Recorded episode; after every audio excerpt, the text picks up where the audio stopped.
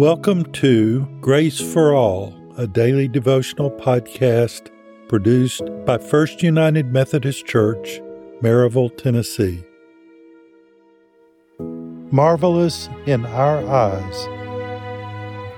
Psalm 118, verses 22 and 23. The stone that the builders rejected has become the chief cornerstone. This is the Lord's doing. It is marvelous in our eyes. Jesus quoted this psalm after undergoing another challenge from the Pharisees. It was just a short time before his arrest and crucifixion, and he used these words to prophesy not only his death, but his resurrection. The Apostle Peter would again quote these words when he was arrested and brought before the Sanhedrin. He reminded the leaders that they had rejected Jesus.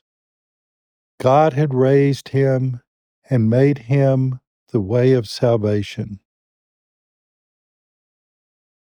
The Bible is full of stories of flawed leaders who became foundation stones in the lives of faithful people throughout time. Jacob, Joseph, Moses, Samson, King David, and more from the Old Testament are all people who had serious character flaws, but God did not reject them. In the New Testament, again, we know of James and John and Peter disciples with flaws.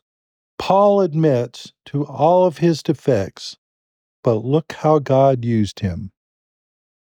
For me, this is part of the great news, our faith.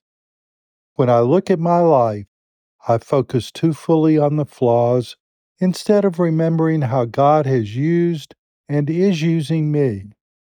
When I look at some others, it is easy to reject them because of life choices they have made instead of asking what God is doing in their lives. Ours is a faith of redemption. God takes what some might reject and uses it for good. Our faith is peopled with examples of this.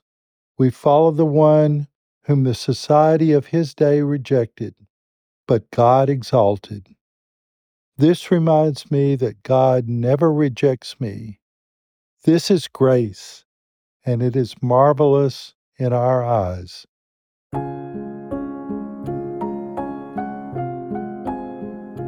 Let us pray. Lord, when I am feeling down, remind me that you have not rejected me. When I forget and put others down, remind me that you love them and have not rejected them. For we follow one who was rejected, but became the chief cornerstone of our faith. Amen.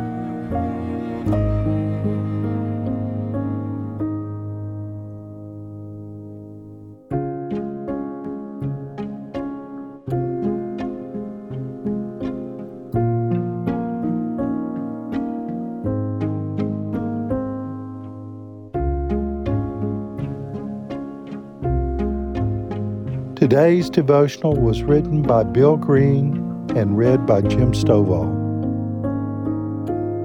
Thank you for joining us for today's podcast. I'm Reverend Sarah Slack, Associate Pastor at First United Methodist Church in Maryville, Tennessee. Our church is a vital, vibrant congregation, sharing the love of Jesus Christ to our community and to God's world. This podcast was written and produced by the people of our congregation. To know more about this ministry or other ministries of our church, please visit our website at firstchurch.org. That's the number one, stchurch.org.